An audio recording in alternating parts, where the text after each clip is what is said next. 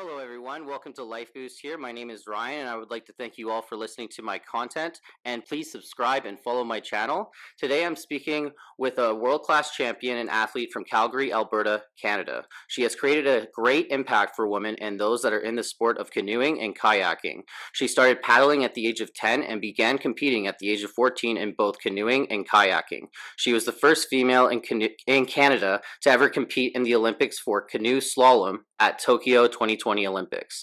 She has competed in the International Canoe Federation World Cup circuit each year since 2009. She won a silver medal at the Pan American Games in 2012 and a bronze medal in 2013, which then led her to getting a gold medal in the Pan American Games in 2017. And this was her first time ever on the World Cup final. This individual has been a vocal advocate for gender equality in her sport and was among the female paddlers who lobbied for women canoe events to be added to the Olympic program.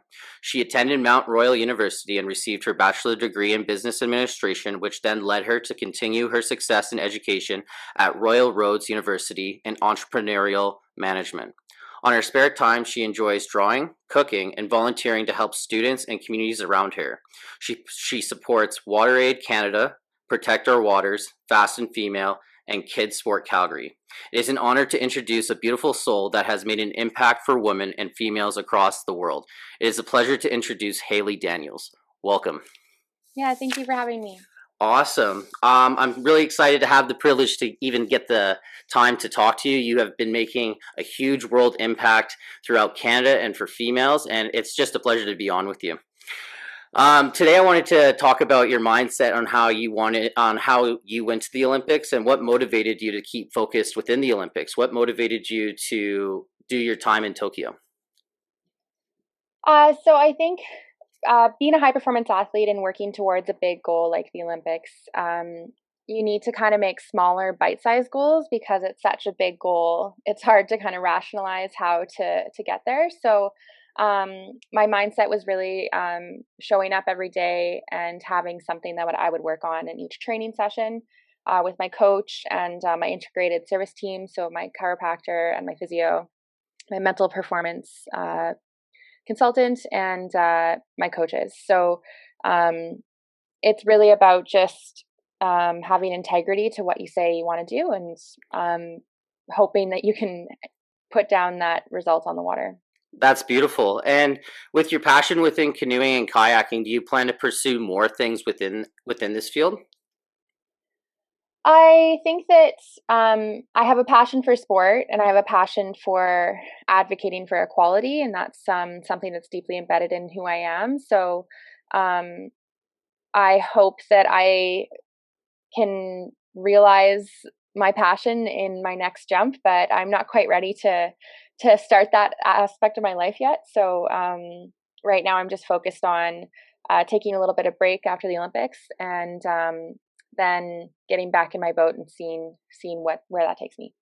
That's very beautiful. Just to take the time to focus on your mental health and focus on what you need to do as an individual, right? And yeah. What would you recommend for individuals to focus within their own mental health? What are some techniques that you would recommend for people to deal with their stress and anxiety as an athlete? I think that as humans, we have so much stress that comes into our life, whether we like it or not, and it's really how we approach that stress and how we let it manifest in our body. So when I feel like I have anxiety or things boiling, I often like to turn to breath and journaling. So I have not been very good at it since I've been home or the whirlwind of the Olympics, but, I try to practice mindfulness every morning. So that's what my sports psyche, I call it, but it's also known as meditation. And so I just try and sit for 6 to 15 minutes. I usually do a guided meditation through certain apps, and, then I just journal after of what came up. And I find that really grounds me. And when I do have stressful situations throughout the day, I can turn to the breath and not freak out and just let the story manifest in my head, right? Like I think the biggest thing in our heads is that we have something that happens, and then we start linking on to the negative aspects of it instead of slowing down and being in the present moment and understanding how we can get through it. Yeah, and I think you're definitely on the same page for that in regards to trying to manage your mental health. We always don't take that time to really take that step back and really reassess what's going on in our environment. Yeah. And it's really nice that you're taking that time to write down about what things you need to improve on, things that that you within your life that you need to improve on. And it's beautiful to see that there's an option for individuals to be able to meditate and write it down on paper so that they're able to deal with the problems that they have, whether if it's personal issues with their identity, whether if it's issues within their ideas within education, or even in their day-to-day life, right? And and a lot of people just forget to realize that, you know, taking the time to meditate can really be beneficial for your life, right? And it's nice to see that it worked for you, which is awesome, right? Yeah, and I think just one thing, like meditation, I think it's almost less about being a benefit and like a chore. It needs to be something that you do to be in that moment. And I think that that's the thing that we forget sometimes when we're so consumed with technology and busying our schedule. Like, it's a moment to slow down. So, yeah. And did you find that this technique really helped you when you were in Tokyo, like when you were by yourself and you were put in these positions? Were you able to do this at that time?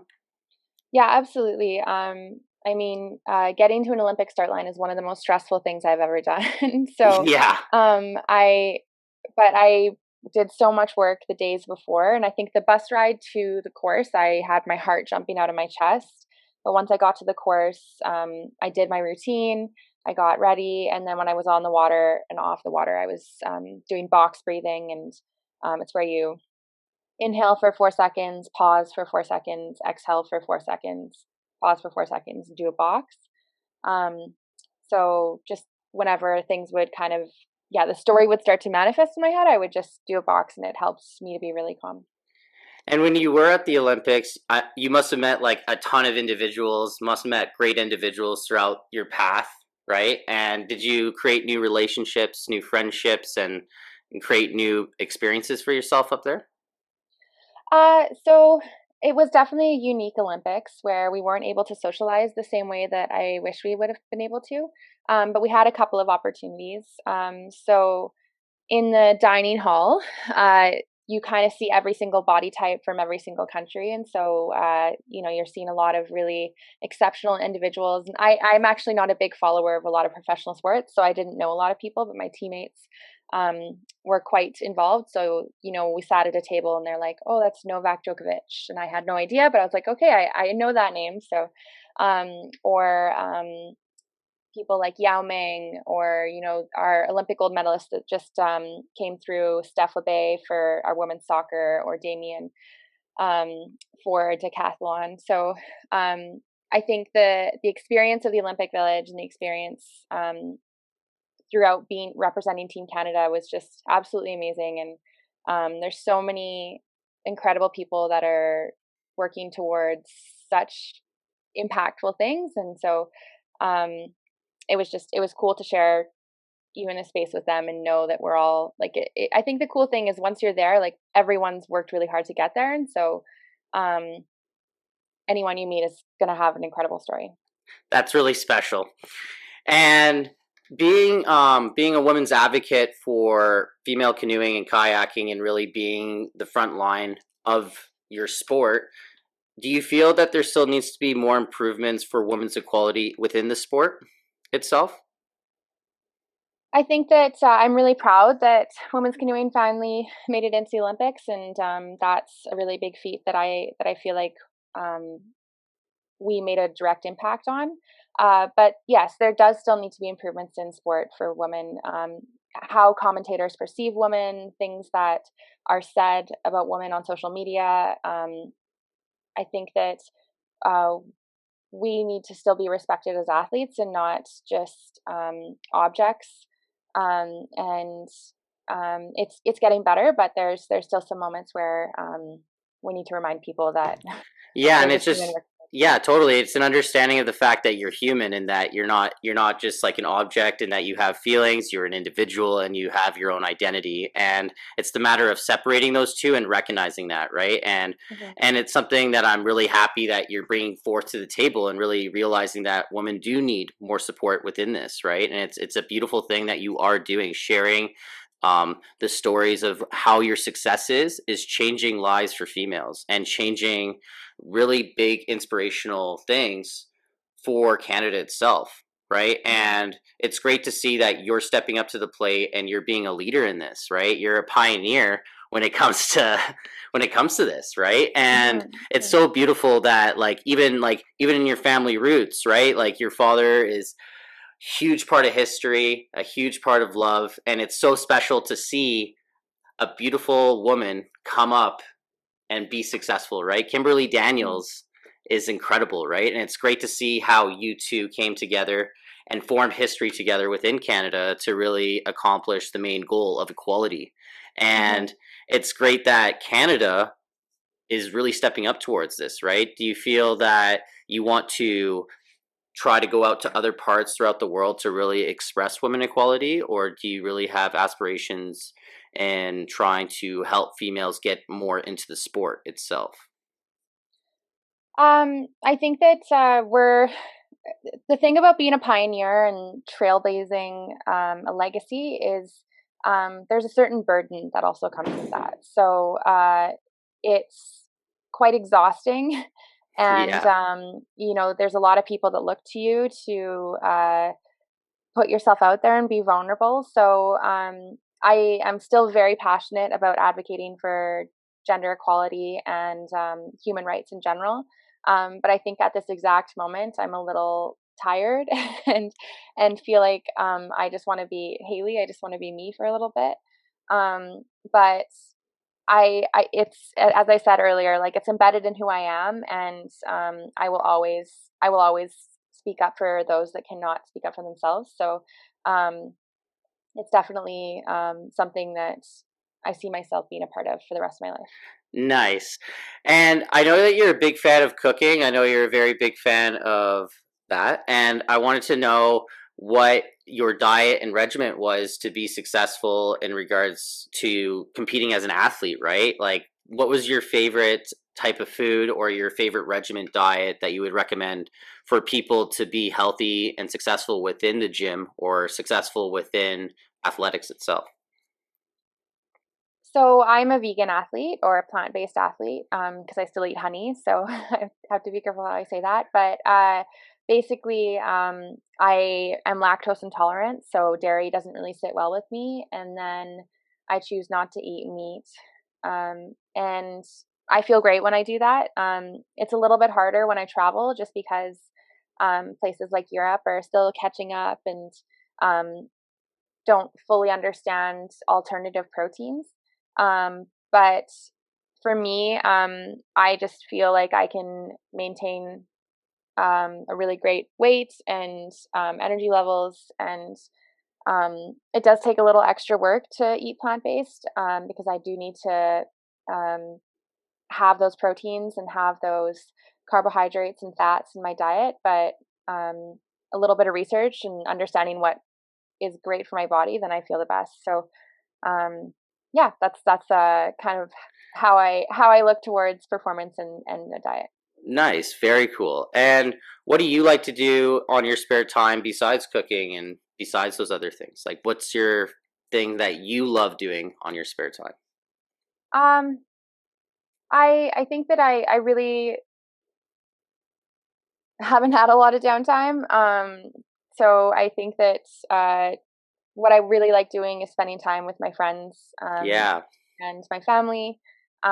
And anything outside in the mountains. So being home, just being able to get out on my mountain bike. I've been going surfing, river surfing a little bit. I spend time drawing mountains. But I think just trying to slow down a little bit and appreciate the surroundings around me versus having FOMO and trying to do everything at once. Yeah, exactly. It's just time to kind of calm down, relax. You've been working hard for so many years to get to this goal, and it's just nice for you to now finally take that step back for yourself and really love yourself again and really try to get back into everything, because I know that, you know, you've been go, public media, Olympics, athletic training. You've been going back and forth, traveling across the world to really reach your dreams and goals. But it's really good now that where you can actually like take that time to really take the time to relax for you, for what you need, right? Because like you said, like you want to help, you want to do everything you can, but you can't really help anyone unless you love yourself first and unless you take that time off for yourself.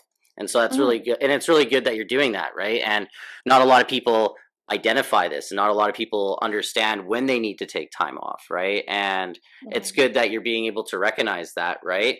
And when do you for when you experience burnout rates, so like burning out, like meaning that you're exerted, you're tired, you're overworked, when do you know when to stop exactly so that other people can... It's different for everyone. I know for myself, the way I feel right now, it's almost like a letdown. So, you know, when you study for an exam, and you've spent so much time doing that, and then the day after you just feel exhausted. So that can be a form of burnout. And so I think for me, like, the biggest burnout right now is mental fatigue. So, I just, which translates to your body also feeling tired, and I'm also dealing with jet lag, which is still, I only got like 2 hours of sleep last night. So I'm trying to figure that out. Cause I usually get 9 to 10. But I think that, managing burnout is you just have to be true to actually taking some time to slow down and actually resting. But it doesn't mean, like lying down on a bed and doing nothing. Like you can have active recovery. Like I went out for a bike ride yesterday.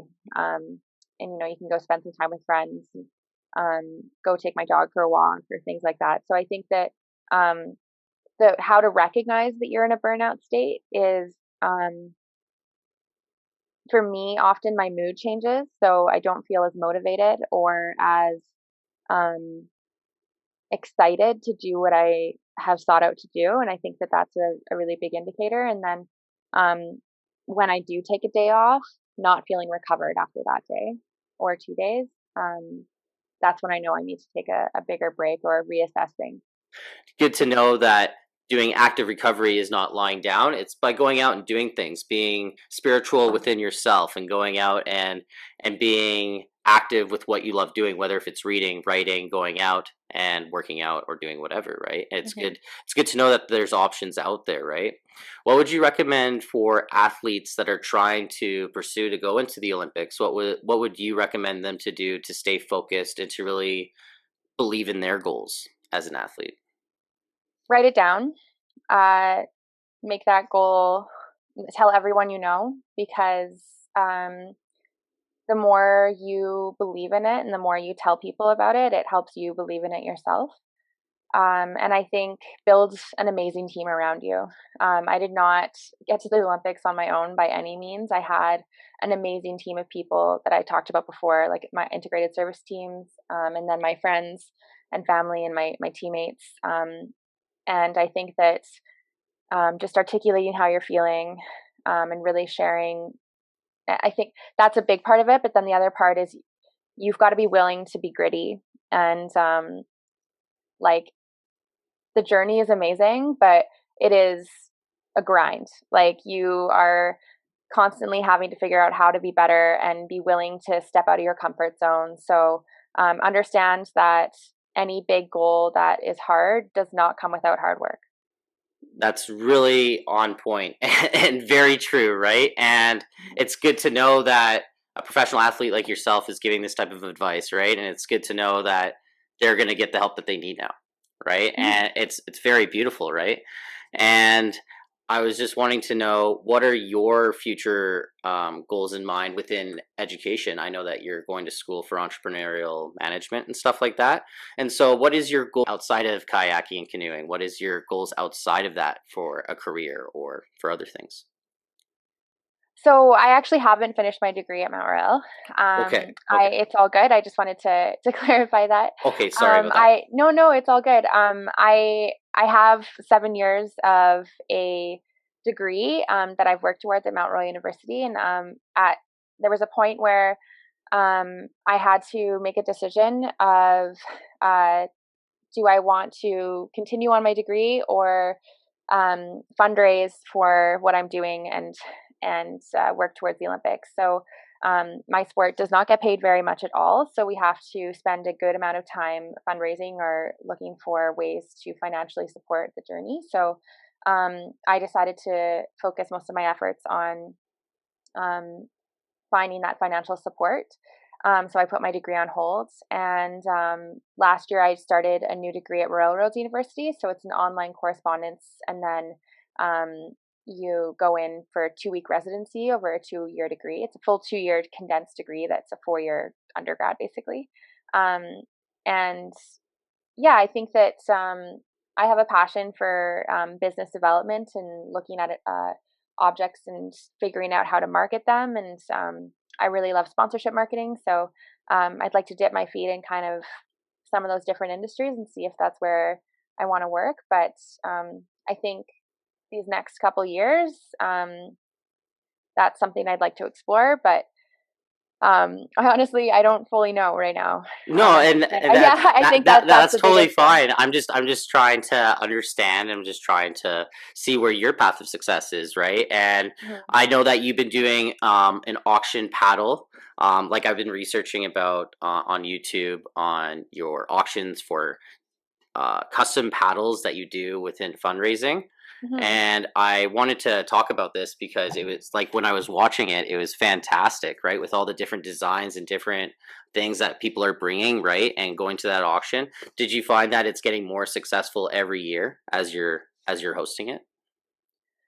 So as I talked about, we need to find unique ways to fundraise to pay for the expenses for high performance. So I got blank paddles and asked artists to paint them, and then we auctioned those off both online or in person to fundraise for my season. So it did get more successful each year, and I think it just had brand recognition and people started to realize what the event was. But it also took myself just looking at the way that the fundraiser worked and didn't work the year before, and then trying to adapt and make it better the next year. So it was really about just looking at how we could be most profitable in a short amount of time, and then getting those paddles auctioned at the highest amount. Yeah. And are you still looking for funding? Are you still looking for people to help donate towards your cause? Are you still trying to build that? I have quite a big bill from the last trips that we just had, just because we had to spend the majority of the year in Europe. So I left in January, and I didn't come home until after the Olympics here now in August. Whoa. So it's a very long time away from home, and I did have to pay for a good chunk of it. So I do have a fundraiser online through Make a Champ. That's a crowdfunding fundraiser, and we're actually 94% funded, but there's still about $800 that I do need. Awesome. And I will put that link in the description of my podcast, and I will ensure to put that in there, because definitely it's very stressful to be in this position. Like you said, it takes a lot of time and work to actually get the funds to do your dreams and to actually pursue what you want to do, right? Mm-hmm. And throughout the years, like, you've been working so hard to get where you're at, and it's so beautiful to see you actually still winning in the sport. You're still kicking ass, and you're actually trying to make yourself happy, and it's really beautiful to even have the privilege to even talk to you and to even understand some ways of how to deal with stress and ways to make yourself a better athlete or individual, right? A lot of people nowadays don't know how to reach out for help. A lot of people don't understand when they need help or how they can get the resources to be successful. And I'm glad that you were able to talk about some of the ideas and ways that you do things. And it was really special to see the perspectives from your side, from a Canadian professional athlete. And, you know, it's great. You know what I mean? Like, even though that you did not get the medal in Tokyo, you're still a champion in Canada. You're still a hero in Canada. You're making a huge change for the world. And I want the world to know that what you bring is beautiful, beautiful things. It's something that no other Canadian athlete that I'm seeing right now in the market that's actually making a change for gender equality and actually stepping up towards what you love within the sport and having a passion towards it. And like you said, your sponsors and your affiliates and everyone helped assist you to get you to the Olympics. And it wasn't just you that got to the Olympics, but the first person that started off was you. And the mental mindset to even get there in the first place is a huge accomplishment. And I just want to say it's a pleasure talking with you, and it's a pleasure even getting the chance to even learn things from you. So thank you so much, Haley. I do appreciate you for coming onto my channel and everything. It was greatly appreciated. Yeah, thank you for having